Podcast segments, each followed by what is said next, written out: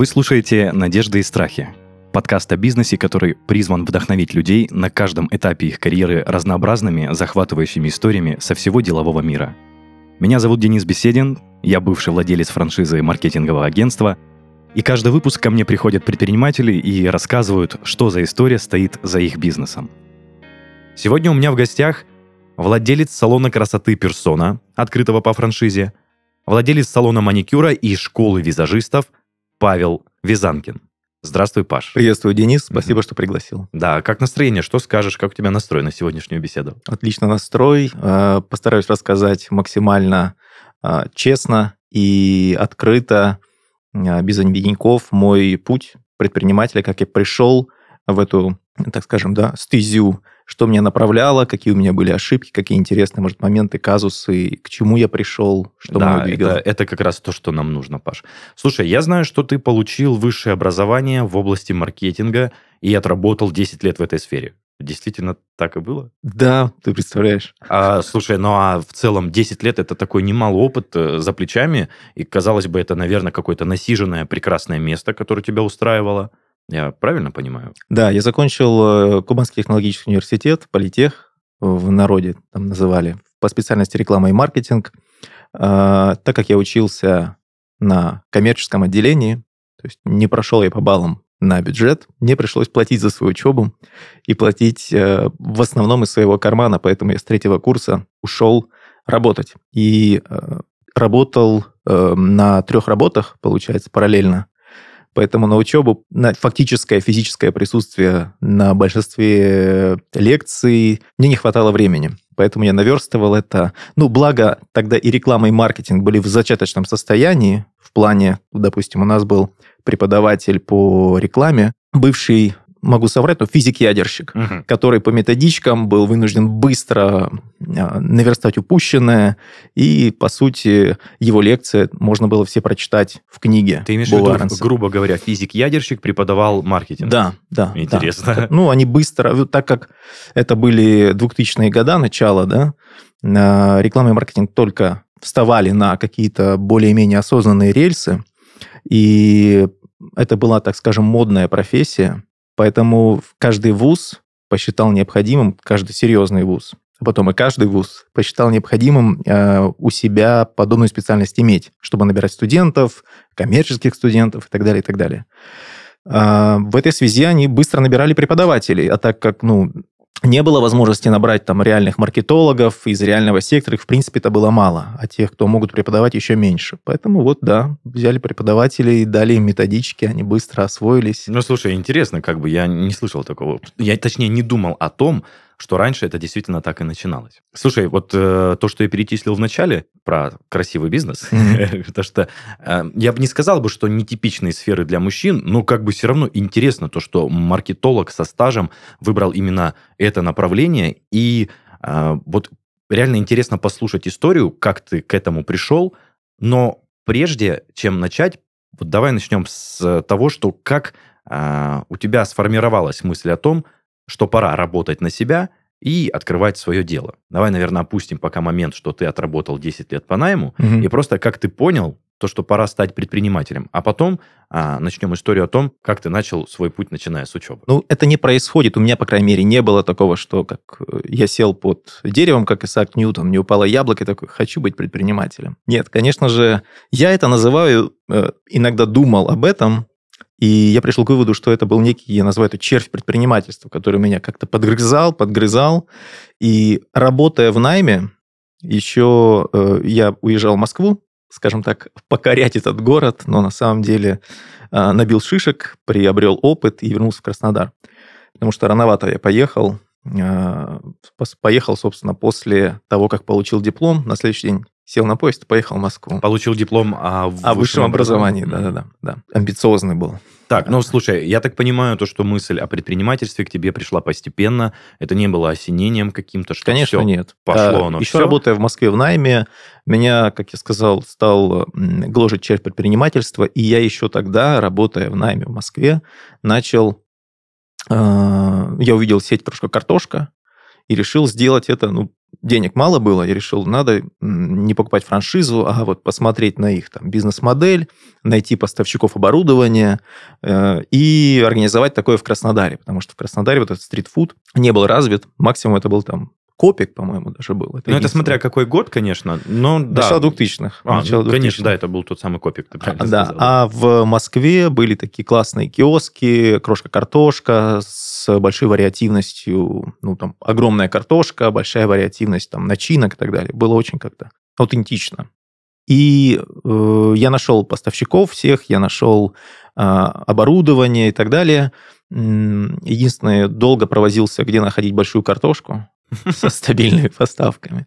Вот, вроде все придумал, посмотрел, эм, э, какие нужны разрешения, там, регистрация и так далее, юридическую часть, в общем, подковался я э, основательно, работая параллельно в найме. А ты мне скажи, на тот момент сколько ты проработал уже в найме? Ну, если не учитывать мой опыт в студенчестве, mm-hmm. когда я там, да, э, работал, подрабатывал, то, по сути, ну, на второй год работы. А, ну достаточно быстро тебя стали посещать эти мысли, да? Э, да, да, да, да. Ну, вообще я работаю где-то с 15 лет. Но в основном основной триггер был нехватка денег. Э, молодой человек хочется э, вкусить все прелести этой жизни постперестроечной, и деньги необходимы все-таки. Так, ты рассматриваешь идею открытия типа франшизы, но только от своего лица. Да, да, так. но она потерпела крах, потому что я не смог найти финансирование своего амбициозного проекта. То есть ты, у тебя на тот момент не было никаких, э, грубо говоря, инвестиционных средств и подушки ну, безопасности? Те средства, которые у меня были, они не позволяли мне вот так вот сходу открыть, так скажем.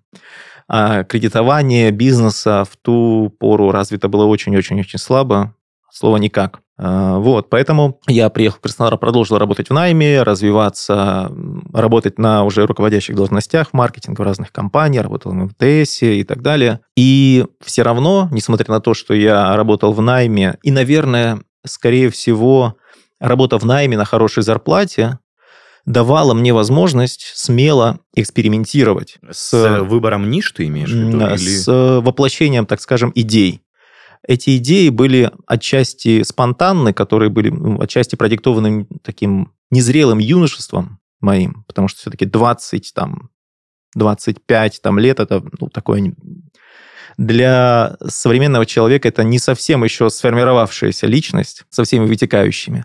И, как правило, эта не сформировавшаяся личность фонтанирует э, не сформировавшимися, иногда сформировавшимися идеями, которые под собой не несут ни какой-то финансовой модели, но под, позднее я понял, что любая финмодель э, это ничто, потому что она, любая финмодель расходящаяся. Никакая финмодель не может описать твоего бизнеса.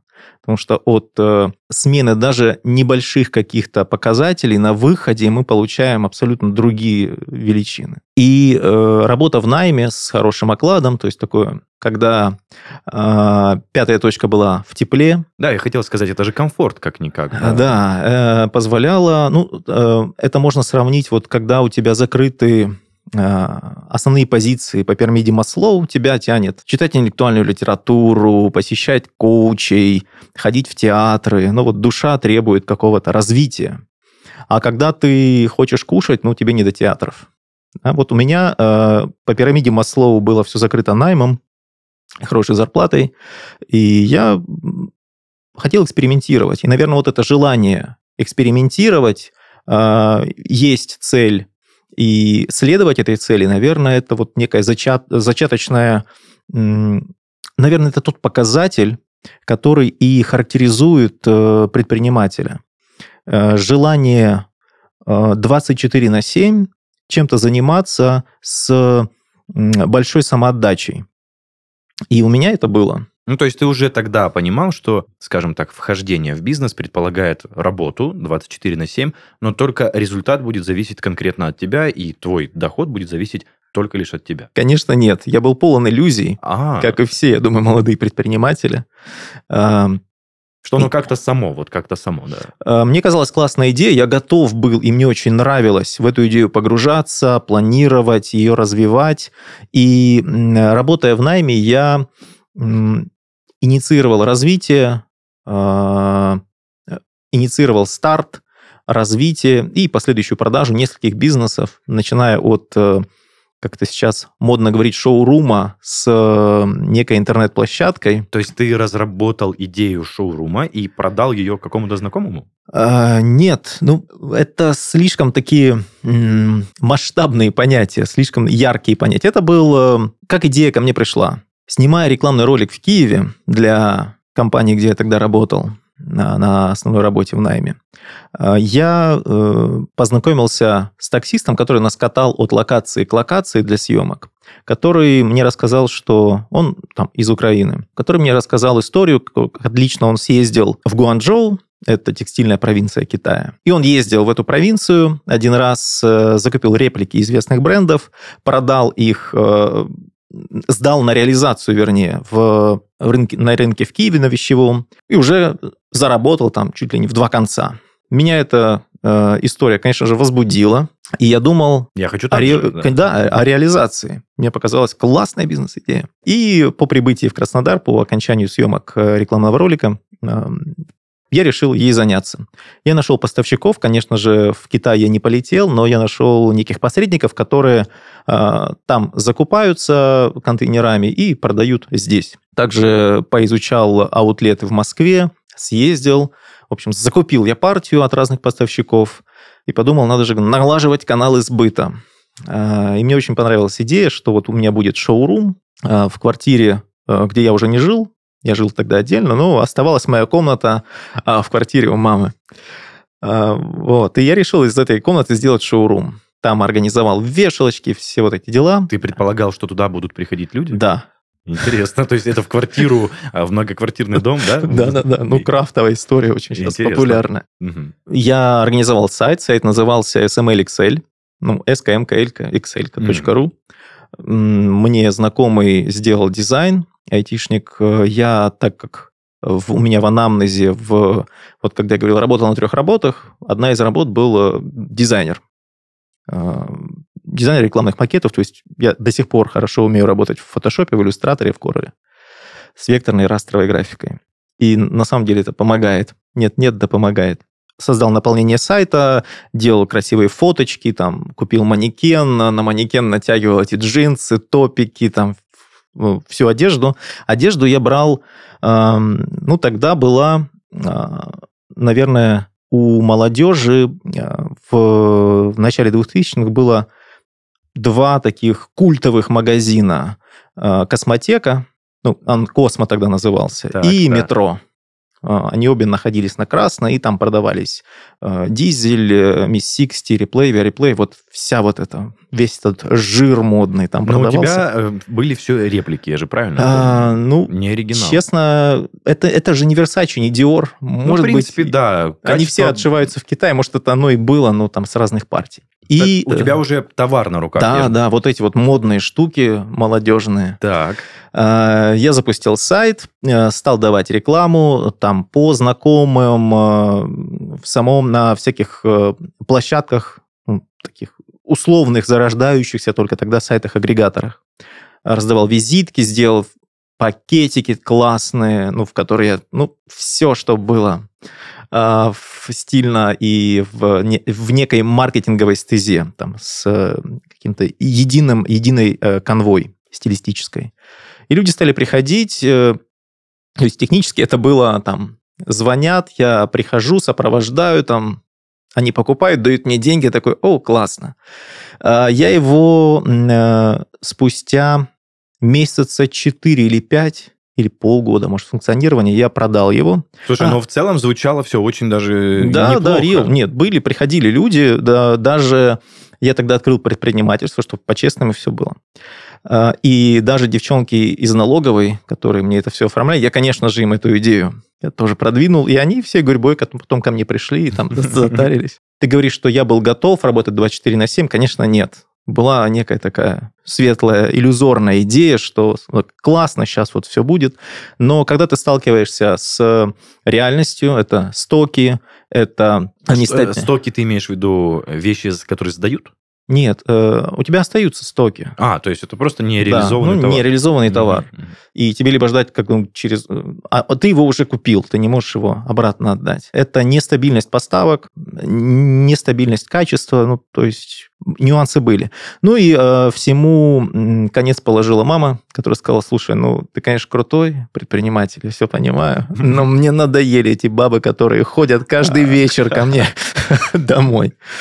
А, И я понял, что ну, я, я не видел себя вот в дальше в развитии.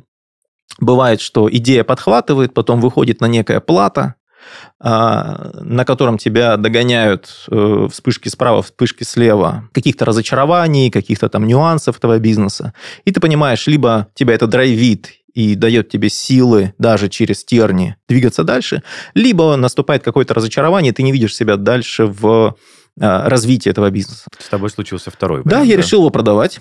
Я его продал. Слушай, а в целом же ты же не продал, грубо говоря, помещение с этими вещами. Ты просто продал весь... э, Я продал вещи, интернет-магазин, идею, а, список клиентов. То есть уже некий такой был бэкграунд. Ну, по сути, а, я, если вот брать э, калькуляцию всего, что я там понаделал, это принесло небольшой доход. В минусе я точно не остался.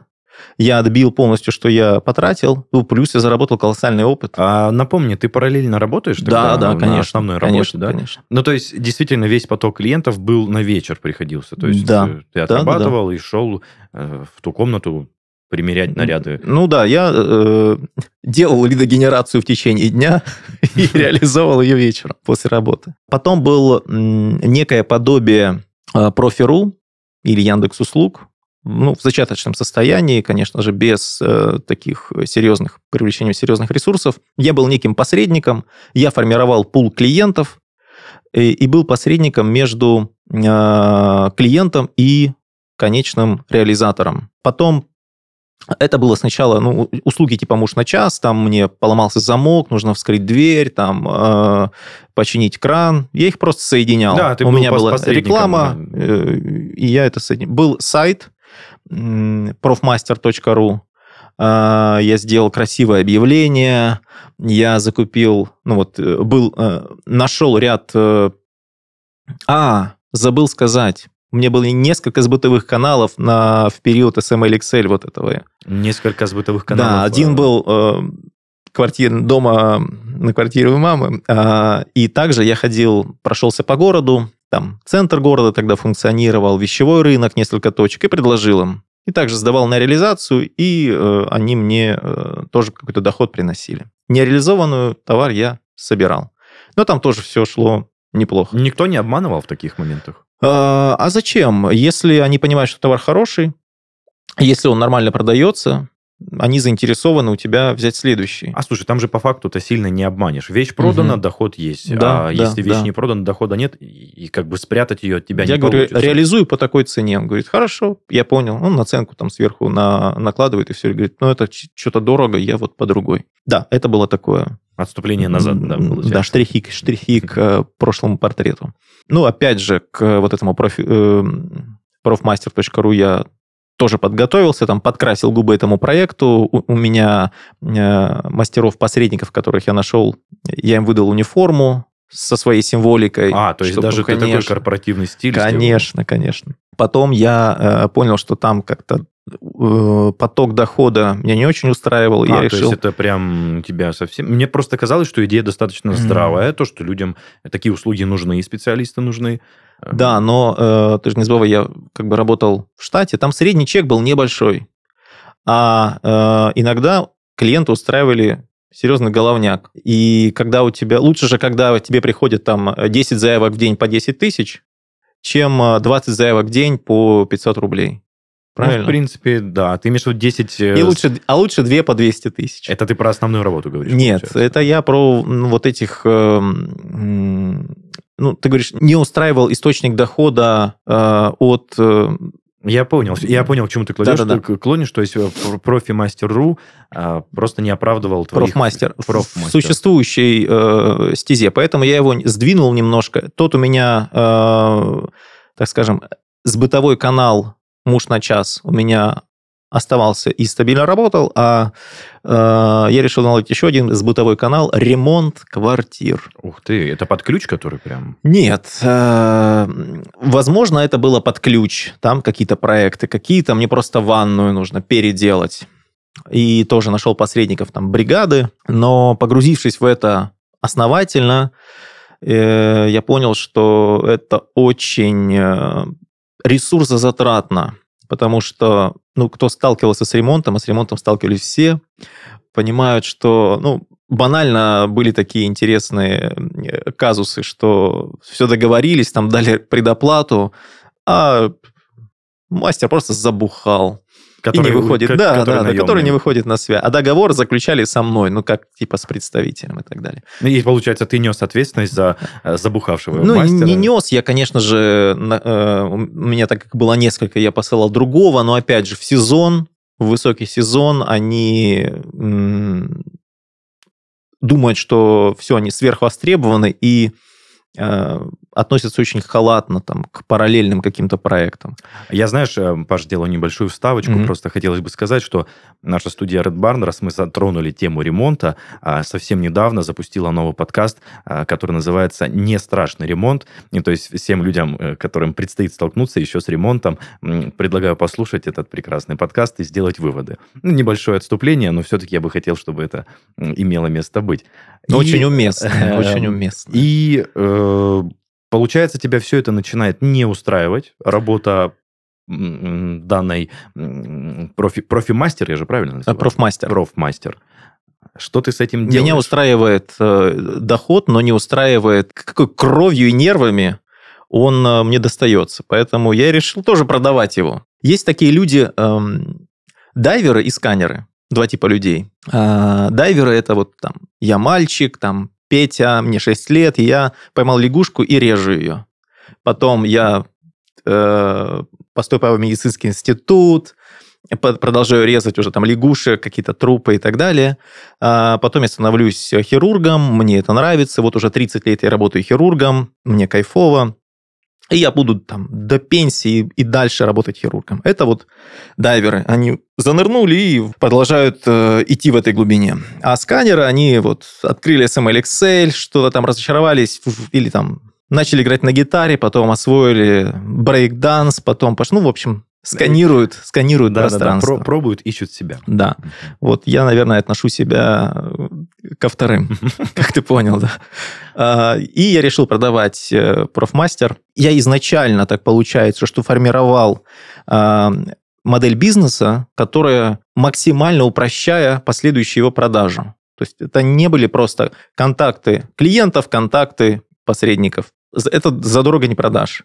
А когда у тебя есть сайт, канал избыта, некий фирменный стиль. Э, Это там, выглядит гораздо интереснее. Образцы договоров и так далее, и так далее. Там, допустим, пример, э, схема расчета сметы в Excel, там, со всякими формулами. В общем, э, это уже э, более презентабельная, что ли, модель, которую можно продавать с большей наценкой. Ну и в целом, да, поднимает, э, скажем так, бизнес в глазах потенциального покупателя. Да, ценность бизнеса растет. Э, именно как бизнеса продал, э, это не было вот один за другим. То есть я там продал, э, и это было все в параллельно, э, параллельно с наймом. Это повторюсь. тебе никак не мешало, слушай, вот то, что твоя основная работа пересекается с твоим дополнительным заработком? Конечно же, приходилось расставлять приоритеты. Иногда это был приоритет в пользу текущего бизнес-проекта, иногда это был приоритет в пользу работы, но, скажем так, я увольнялся всегда только по своей инициативе. Ну, То есть к тебе недовольства не было? Нет, было сожаление об уходе. Ой, слушай, это очень приятно слышать, то, что ты успевал и там, и там. Либо это говорит о том, что тот круг обязанностей, который я исполнял, давал мне ну, некий лак по времени. А, что, наверное, говорит о менеджменте и ну, у нас же, что греха таить, и сейчас наши прекрасные менеджеры имеют возможности кофе попить, и в интернете покопаться, и там и всему подобное. Поэтому карту дня, если бы владельцы бизнеса составляли своим работникам, многим, в том числе и менеджерам, я думаю, они бы ужаснулись. А, ну и дальше мы идем к моему а, моей встрече с красивым бизнесом, как я туда пришел. На момент, когда ты продал а, Профмастер. профмастер, а ты продолжаешь работать по найму. Да. А, Это сколько лет длилось, то есть твое начинание с шоурумом, твое начинание с профмастером, э, вот в целом после окончания учебы? Сколько каждый проект был? Просто По времени? на протяжении какого времени э, ты занимался этими двумя э, кейсами? Прям по датами не смогу сориентировать, м, но э, профмастер был более двух лет, SML Excel был где-то 6 месяцев. Ну, то есть прошло достаточно немного времени. Немного, да. А прежде чем мы приступим к твоему приходу вот в красивый бизнес, в Мгм. который ты попал случайно пока, как, как ты закинул Да-да-да. небольшую удочку, м, можешь мне сказать, было ли тебе страшно начинать эти проекты, что а, шоурум, что профмастер, были ли у тебя какие-то сомнения, какие-то страхи? Может быть, ты на что-то надеялся вот перед этим всем? Ну, если бы э, страх э, пересиливал все остальные эмоции, конечно, я бы ничего не начинал. Но, э, повторюсь, когда у тебя пятая точка, попа в тепле, да, а, тебе это дает э, рисковать, возможность рисковать, и ты э, идешь в этот проект более авантюрно. В общем, э, ты более склонен на авантюры. И не всегда, конечно, хотя я э, на ты с Excel, и я всегда э, делал некий такой бизнес-план, но, как я потом понял, вот сколько бы ты расходов не запланировал, чем, чем более о серьезном бизнесе мы говорим, тем более это э, уместно. Э, сроки увеличиваются, сметы растут. Вот, вот Означает ли это то, что ты рекомендуешь не делать бизнес-план начинающим предпринимателям? я говорю, что никакая финмодель Не будет соответствовать не будет соответствовать реальности? реальности, и она не будет панацеей. Состоявшихся инвесторов, которые инвестируют там, в бизнес, в том числе в реальный бизнес, а, я встречал а, некого такого кодекса, ну, либо правила, что вот если у бизнеса классная презентация, то это некий триггер, чтобы туда не инвестировать. Потому что То есть ты имеешь в виду, чем больше рекламируют... класс- э, чем класснее выглядит э, презентация этого бизнеса, тем э, не стоит э, в него инвестировать. Потому что если у них есть время на презентацию, э, значит, э, у них нет времени на работу. Если у них классная презентация, они ее прекрасно подготовили, наверное, долго ходят по инвесторам, их никто не покупает. Слушай, это очень интересная мысль. Я вот ты сейчас это озвучил, и я не буду называть название в компании, франшизу, которую я купил, а у них э, было именно так. То есть это очень громкие обещания, очень громкие амбиции, и э, твои слова сейчас просто у меня в голове немножко так колоколом бам отозвались. Отозвались, да. Ну, итак, давай вернемся к тому, что ты продаешь э, профмастер, э, и подходишь к тому, что ты встречаешься случайно с красивым бизнесом.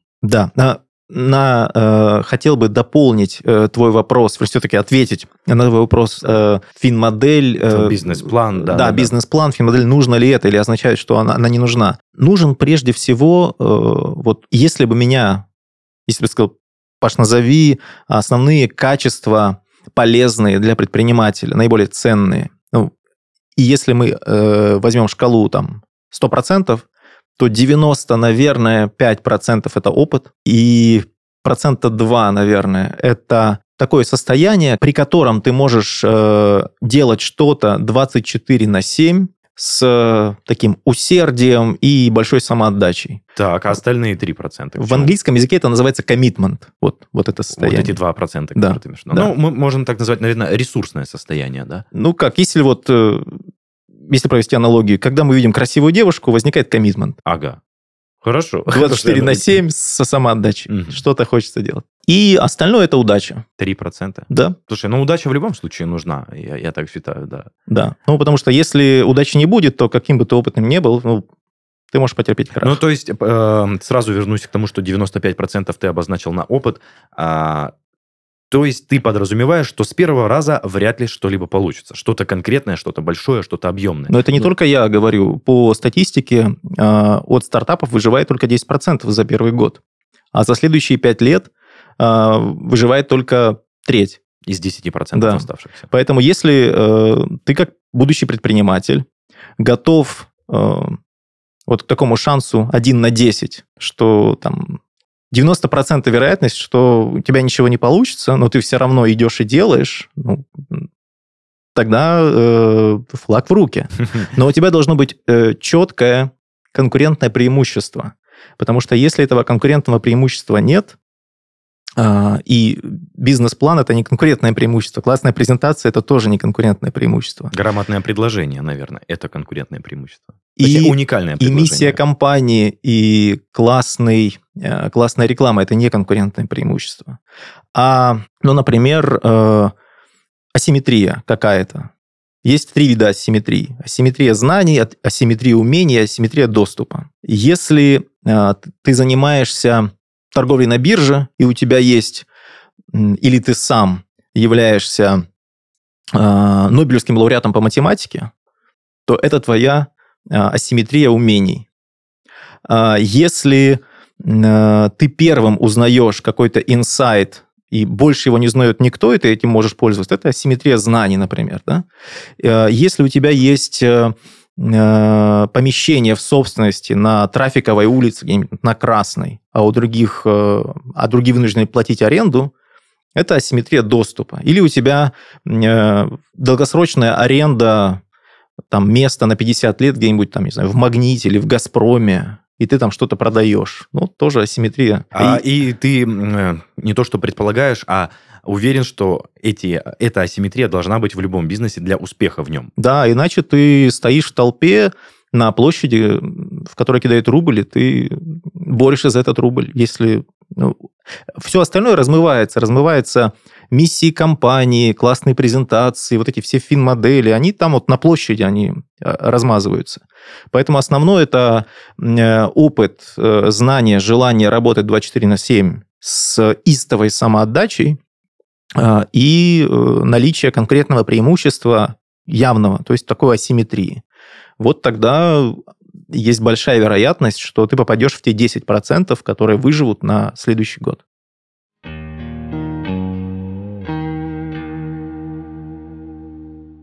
Мы продолжаем нашу постоянную рубрику, в которой спонсор нашего подкаста PlanFix дает советы начинающим предпринимателям. Вот какой совет они дают нам сегодня. Уделяй особое внимание тем, кто выполняет ответственные задачи. Роли сотрудников в любом бизнесе лучше распределять еще на старте. Твои сотрудники должны знать, кто из них и какую задачу выполняет. А ты, в свою очередь, следи за тем, кто ответственный за их выполнение. Но если в компании большой штат сотрудников, такой контроль может занимать у тебя слишком много времени. Чтобы комфортно контролировать эту иерархию, у PlanFix есть конфигурация «Ответственные за направление». Установив ее, ты сможешь назначать ответственных за любое бизнес-направление твоей компании, следить за задачами, которые поступают сотрудникам, а также контролировать, кто из них насколько загружен. И все это в пару кликов. Ссылка на конфигурацию будет в описании выпуска, а в следующем еще больше советов для твоего бизнеса.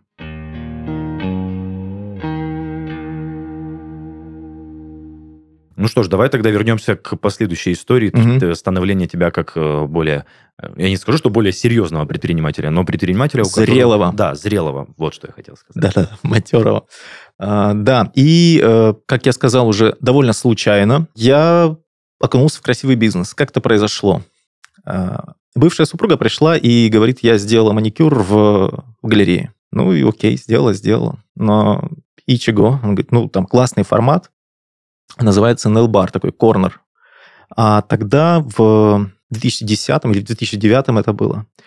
А, это было некое новое такое, такое веяние, оно было только в Европе, только зарождалось в Москве, и здесь вот этот смелый проект в нашем таком э, провинциальном, хоть и миллионнике, открылся в центре города, в галерее. Она так только от первой очередь была. А сейчас давай немножко сделаем для слушателей, которые э, слушают нас не из Краснодара. Mm-hmm. У нас в городе Краснодар есть торговый центр галерея, который сейчас уже поделен на две очереди. Раньше, естественно, была одна, и именно в ней, я так понимаю, был открыт этот первый кернер. Он находится в самом центре города, но может сравнить там с европейским в Москве по, по локации или с манежем.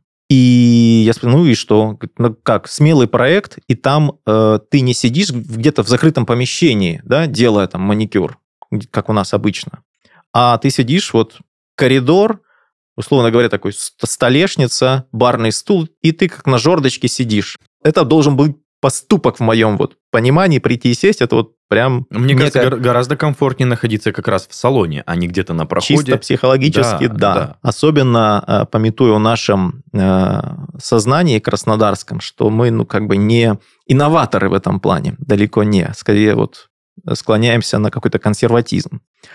Э, и он говорит, да, меня тоже это поразило, там вот четыре места, они все были заняты. Хотя это, конечно, это была суббота и вечер, ну, то есть такое пиковое время. И тут у меня, как у Скруджа, вот так вот на глазах такие деньги, да, доллары. Дын. Я пошел на следующий день, э, сделал первый свой в жизни маникюр. В, это, в этом самом В этом самом месте, да, э, на барном стульчике. И, э, ну, так как там делают девушки маникюр, а я мальчик, я думаю, вот на жердочке мальчики там редкость была. Ко мне был э, обостренный интерес. И пользуясь этим обостренным интересом, я за час э, узнал о их мотивации, где они берут расходные материалы, про какие-то боли их как работников ну, и так далее. Хитрый жук ты, конечно. Что да, потом сделал там контрольную закупку в начале дня, в конце дня, а на чеке, который вылезает из кассового аппарата, э, есть номер чека. Поняв примерно средний чек, да, не без помощи работника, который мне делал маникюр.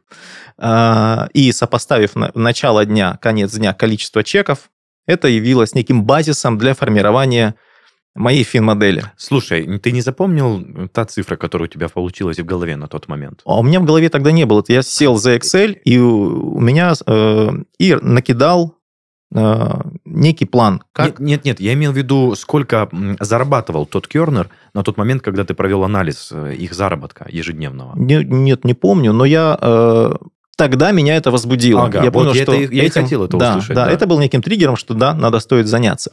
Но у меня был некий стереотип, что вот для такого места нужен торговый центр в центре города. Галерея была занята. Другие торговые центры были либо в зачаточном состоянии, либо не очень трафиковые во все дни, кроме выходных. Напомню, что это было 2009 э, год или начало 2010. И я стал смотреть по окрестностям.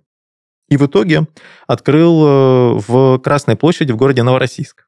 А, то есть ты да. решил Краснодаром не ограничиваться? Да, я вот так вот решил. Хоба. Это был некий новый челлендж в чужом городе найти персонал, находить клиентскую базу, договариваться по аренде. Ну, и тогда аренда в э, торговом центре, это был некий новый опыт, тоже какой-то другой уровень пошел. Давай уточним, на тот момент ты продолжаешь работать по найму? Да, да. Как ты все успеваешь? Объясни мне, пожалуйста. Э, очень просто. Заканчиваю работать в 6, сажусь на машину и в 8 я в Новороссийске. Да. А потом, соответственно, в 12 ты опять в Краснодаре, как бы не позже, и на следующий день... Ну, это нет, нет, это было...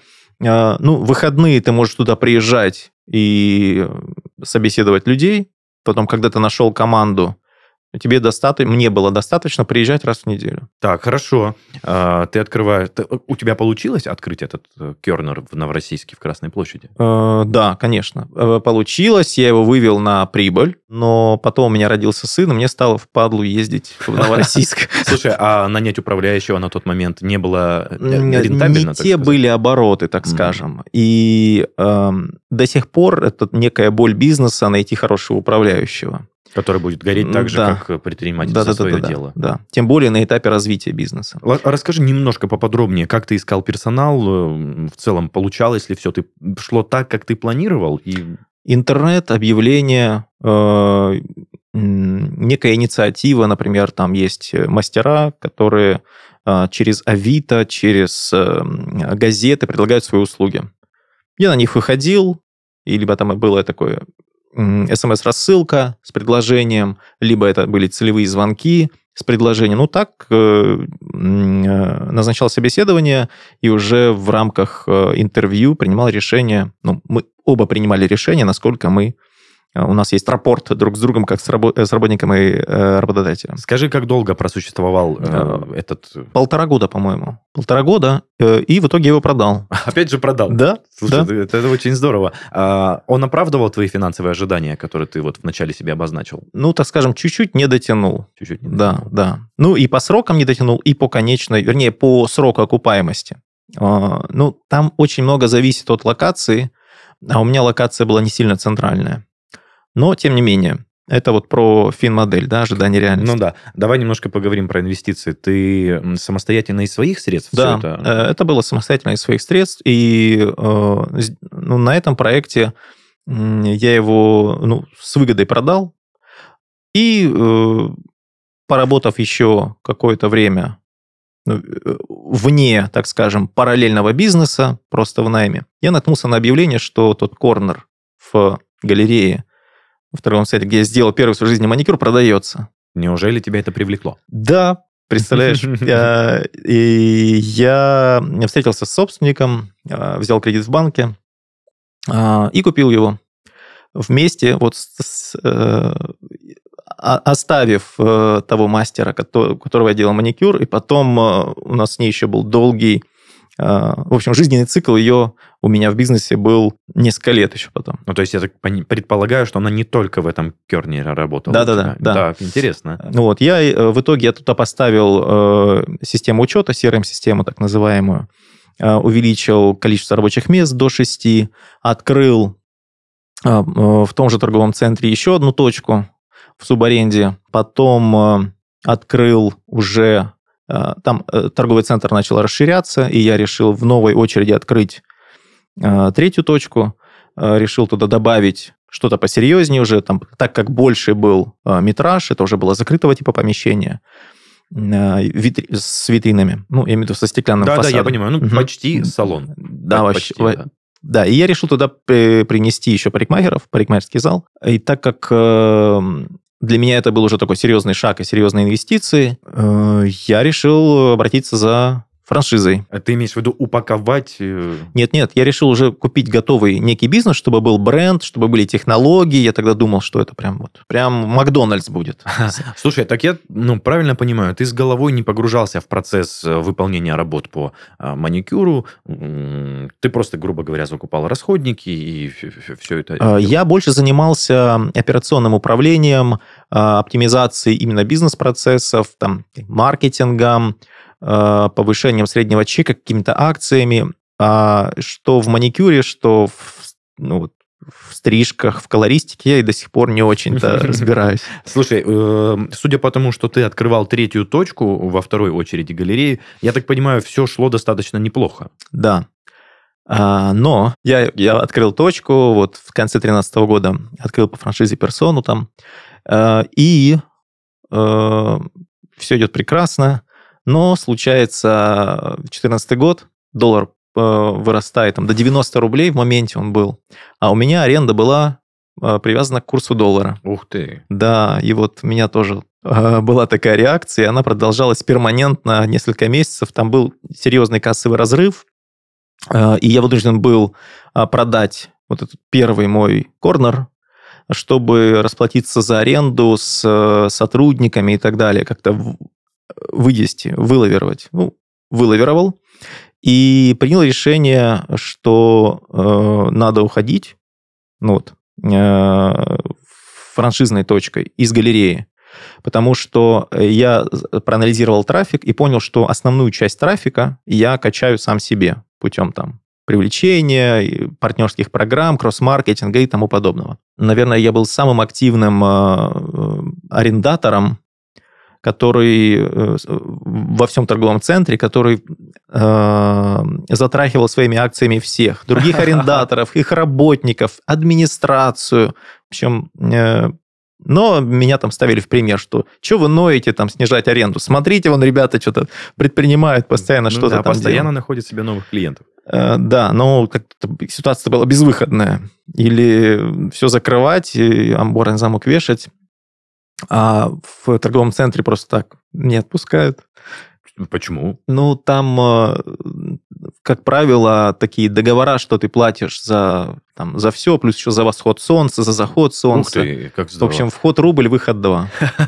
Ясно. Советую а... очень э, внимательно читать договор, желательно с юристом, когда вы заключаете договор с торговым центром. Это прям тоже хорошая рекомендация. Да. Так, а, и получается, судя по твоему рассказу, ты полностью вышел из... Э, Нет, не полностью. Я, э, ну, так как у меня в торговом центре остается еще студия маникюра, я просто принял решение переносить в другое место, в салон, я перенес его в квартале, в квартал от торгового центра, взял помещение в несколько раз больше, по сути, за ту же арендную плату.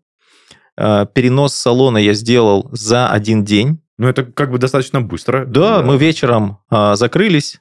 Утром 20... открылись в новом а месте. А утром открылись в новом месте. Причем это был в высокий сезон, там 7 марта мы открылись, по-моему, в 2016 году. Ой, это же как раз... Э, да, э, да. То есть вариантов не открыться не было, там уже запись была полностью. Клиенты как отреагировали на то, что салон телепортировался случайно? А, я к этому подготовился и э, сделал так, чтобы ни один клиент не потерялся, ему было комфортно с точки зрения логистики и понятно, как дойти. Э, вот, и, собственно, почему... Я э, вот в таком условно не мальчиковом бизнесе задержался и пустил корни.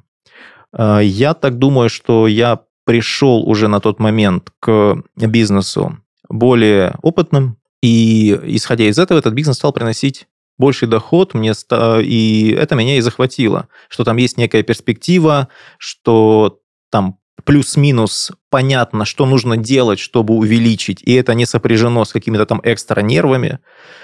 Э, вот поэтому. Э, слушай, а расскажи еще, я знаю, что у тебя есть школа визажистов, угу. которую ты основал или открыл. Расскажи про этот кейс тоже поподробнее. Да, и я скажу, что в 2012 году я ушел из найма.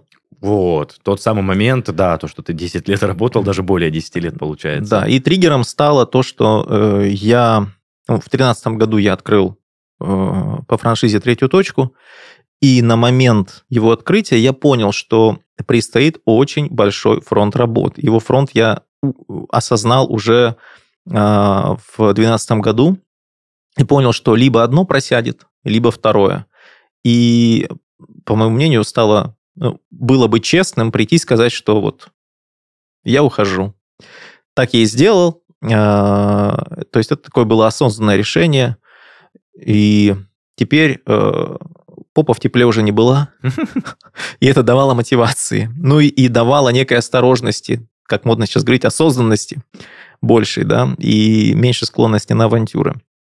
Э, ты насчет э, школы визажистов ты спросил. Э, этот проект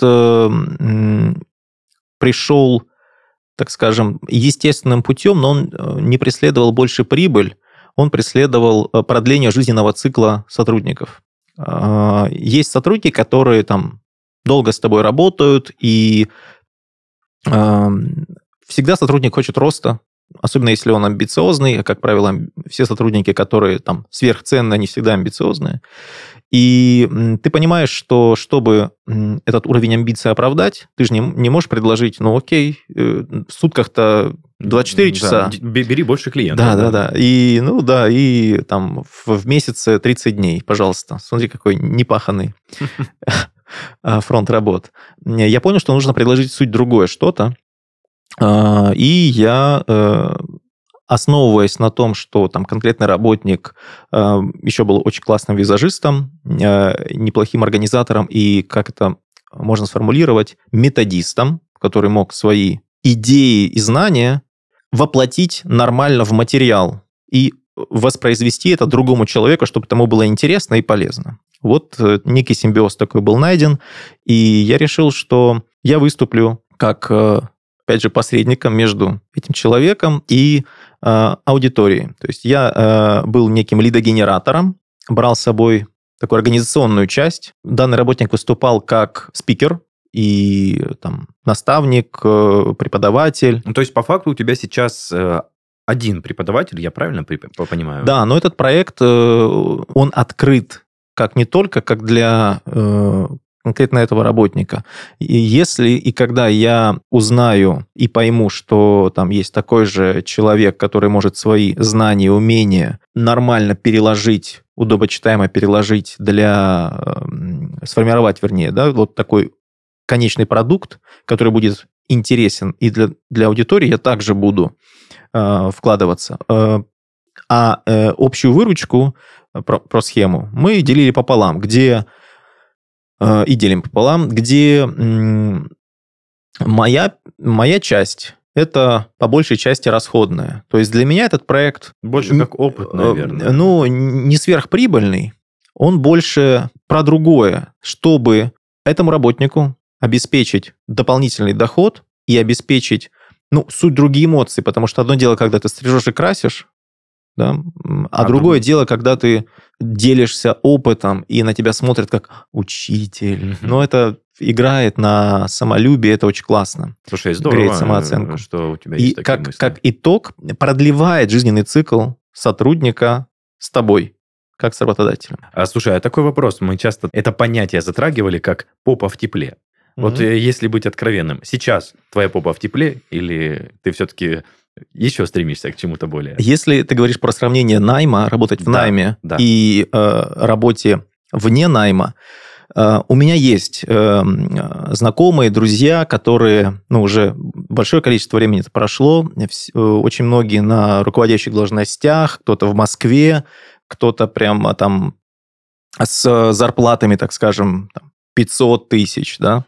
И когда мы встречаемся, и там у кого-то больше, да, эм, и когда мы встречаемся, и они начинают плакаться, что, ну, например, а сколько ты работаешь? Я говорю, ну, я там, например, 5 часов в неделю.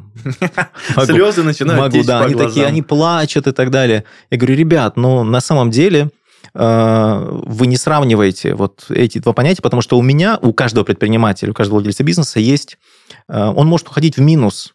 Наемный работник минус никогда не уйдет, он просто работу сменит а иногда с парашютом, иногда с золотым парашютом он это сделает.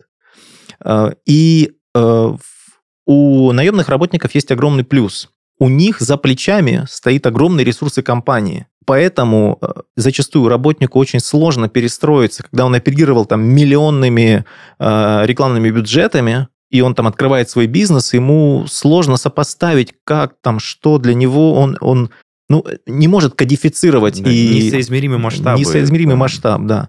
И легкость э, ведения бизнеса, чужого бизнеса в найме, она гораздо легче, чем ты это делаешь сам, э, пребывая в, ну, в полях. И как бы 5 часов я так условно говорю, но иногда это может быть вот как, как сейчас, два дня по 24 часа, mm-hmm. да, когда какой-то проект, и ты там ответственен за него, и ты его реализовываешь. А, и это суть другие риски. Да, да, Паш, хорошо. Слушай, это действительно захватывающая история о том, что ты попробовал одно, попробовал другое, и набрался опыта, и нашел себя совершенно в другой нише, скажем так.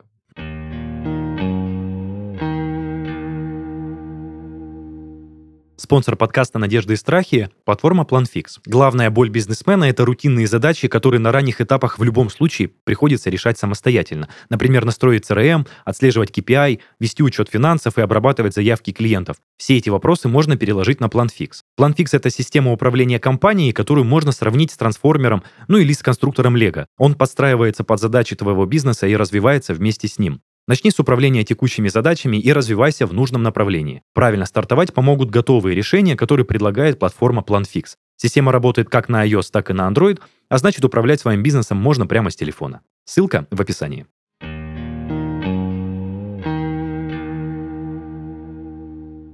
Это был подкаст «Надежды и страхи» и его ведущий Денис Беседин. Сегодня моим гостем был Паша Визанкин, а, Человек, который, несмотря на сложившиеся стереотипы о нетипичности красивого бизнеса для мужчины, просто взял и сделал из этого конфетку и не ошибся. Подписывайтесь на нас во всех социальных сетях, слушайте нас на всех музыкальных платформах, оставляйте свои комментарии в нашем телеграм-канале и на странице Инстаграм. Ну а если хотите стать гостем нашего подкаста, пишите на почту heysobachkaredbarn.ru. Паш, спасибо тебе большое. Всем пока-пока. Спасибо, Денис. Всего доброго.